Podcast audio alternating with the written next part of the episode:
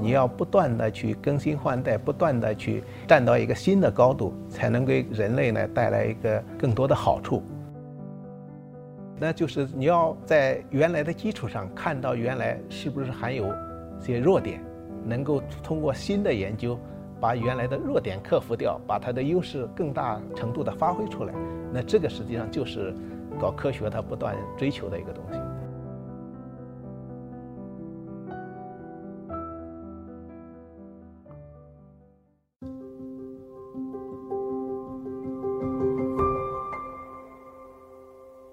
叫马大为，来自中国科学院上海有机化学研究所。我们主要是研究有机化学的基础理论的。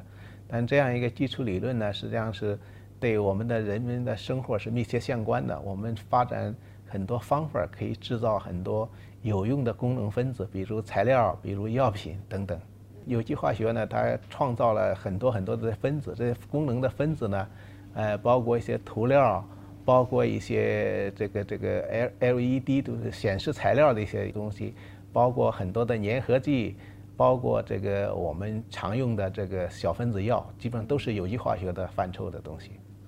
呃，我们这样些催化剂呢，它呃在药物生产中就是可以变得更容易，就是可以更呃便宜的价格去生产这药，同时呢，个就是更少的去产生一些废料。那么这样的话，你就可以减少一些环境的污染。就是我们在获得这些药品的同时，你就避免了很多的环境污染的问题。对，这些有机的分子，它是可以改变人们的生活的。你，呃，一定要去生产它。你没不生产它，你就没有办法得到享受它的好处。但是享受这好处的同时呢，它确实是一个双刃剑。这个我们生产的东西过程呢，它确实现在不是完美的。就会产生一些废物，这些废物呢，就现在我们这大众所经常看到的那种环境的污染。那么，怎么去改变这个环境污染呢？就是需要我们通过化学的进一步创新，通过发展更绿色的合成方法。那么最后呢，就是让我们能够产生这个有用的东西的同时呢，尽可能减少无用东西的形成。那么这样的话呢，你就可以减少污呃减少污染，同时呢，也给大家提供。就是更加价廉物美的材料。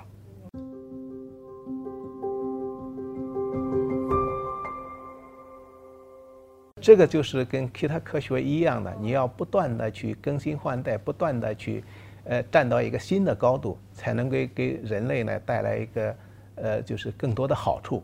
那就像我们催化体系也一样的，那么它它我们第一代的，尽管是比原来已经好了很多了，让人们。呃，带到了很多用处，包括已经在这个这个医药生产上已经在用了，在长成吨的在生产化这个药的时候在用了。但是呢，它确实还是有一些呃缺点，比如它这个催化剂用用量还是比较高的。用量高以后嘛，你这个就是最后产生的废物就比较多了。那么我们现在呃几年前就发展了第二代的，那么第二代呢，它就用的就是呃只用很少的量。你就可以达到那个原来的效果，这样你就可以避免产生很多废物。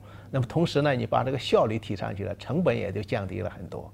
那么实际上我们做了二十年，做到第二代的，我们对它还不是说完全非常满意。我们现在还在努力去做第三代的，这个就是我们搞科学的，它要不断的要要攀登这个新的高峰，这个就是一个大家一个追求。那就是你要。呃，在原来的基础上看到原来是不是还有些弱点，能够通过新的研究把原来的弱点克服掉，把它的优势更大程度的发挥出来。那这个实际上就是搞科学它不断追求的一个东西。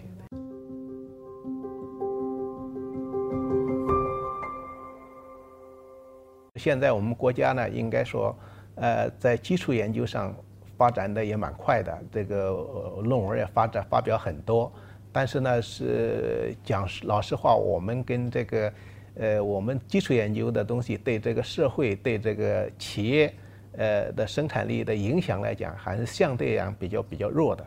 那么这个需要我们这个产学研呢就密切合作才能够去进行，因为呃，对我自己来讲，我是经常跟产业界的人去做一些沟通。那么看他们需有需求什么东西，他们还有什么困难没有去解决？那么他这样一个问题，实际上可能对他来讲就是一个简单的困难，但对我来讲，有可能就是很大一个科学的问题。那么我们通过呃自己的研究呢，假如能够把这个科学问题解决了，那你自然而然都可以帮助他解决他的那个困难。同时呢，对另外的其他的有很多是共性的，那其他的问题也可以自然而然就解决了。其实通过这样一个呃产学研磨合的这种方式呢，实际上是让你的研究呢可以呃就是更有这个实用的效果，同时呢也可能能够呃达到一个更高的高度。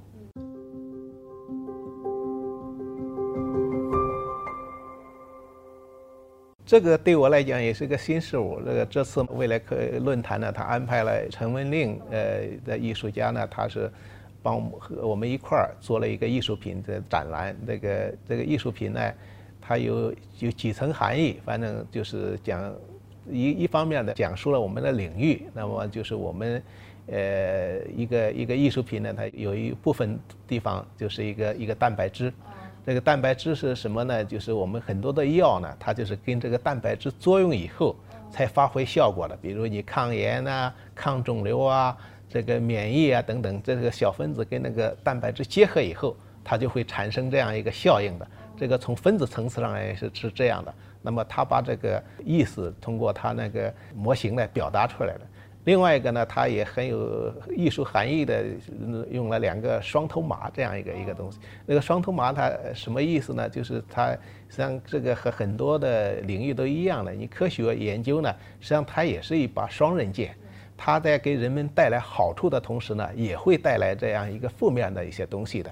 那么问题就是我们怎么就能够呃通过法规啊，通过自己的这个道德去好好的去利用它好的东西。而尽可能避免利用一些坏的东西，那么这个呢，就是实际上也是给呃人类一种提醒。那么我们需要去考虑这些问题。这个确实对我来讲是一个很新鲜的，因为我看到过一些雕塑，但是没看到他们做这么大的。然后呢，在在这过程中呢，我从我的角度来讲，我是尽可能希望他展示一些就是真实的东西。但对他来讲，他是要转成一些更虚拟的东西、抽象的东西，所以说这个就是两个之间要磨合很多的这样一个一个一个情况。但是现在呃，终于这个我们经过了几次交流以后，那么他做的很好，他最后呢把这样一个通过这样一个简单的作品，就把这个多层的含义都给表达出来，我觉得这是很好一个作品的。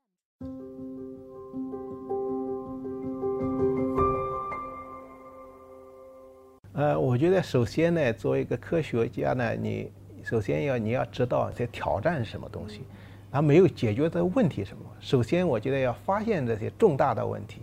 那发现这些重大问题以后呢，这些解决这些重大问题就可以变成你一个目标。这样的话，也就是你的一个兴趣所在。那么有可能这你一辈子都不一定解决这样一个一个问题，但是呢，你把它做一个追求的话，你会在这里边感到。就很多兴奋，很多有欢乐的一些东西。当然，这些东西可就像我刚才讲，不可能就是马上能解决。但是你追求它十年、二十年，那样这样一个机会，完全比你就追求那么一两年，抓抓到它这个这解决问题的方法会要机会要大得多。那么一旦你这个对这样一个大问题上有一些重大突破以后，那它对这个领域、对这个人类社会带来的这个效果，确实是。有很大的不同的，这个我觉得尤其是做科研的人，首先你都要有一个比较大的志向，要解决一些大的问题。第二个呢，你就要锲而不舍地去围绕这样这个问题的解决，通过各种方法去想着想法百计的去把这个问题给解决掉。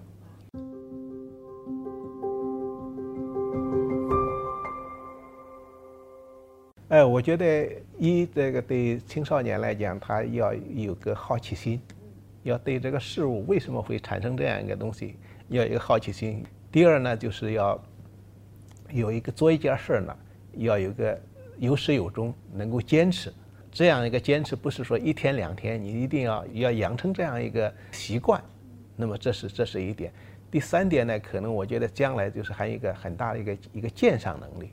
因为鉴赏能力呢，就是一个能让你你同样做科研，是不是能够做到一个更高高度的一个一个问题？你只有到这个，呃，知道哪些东西重要，哪些东西不是太重要的时候呢？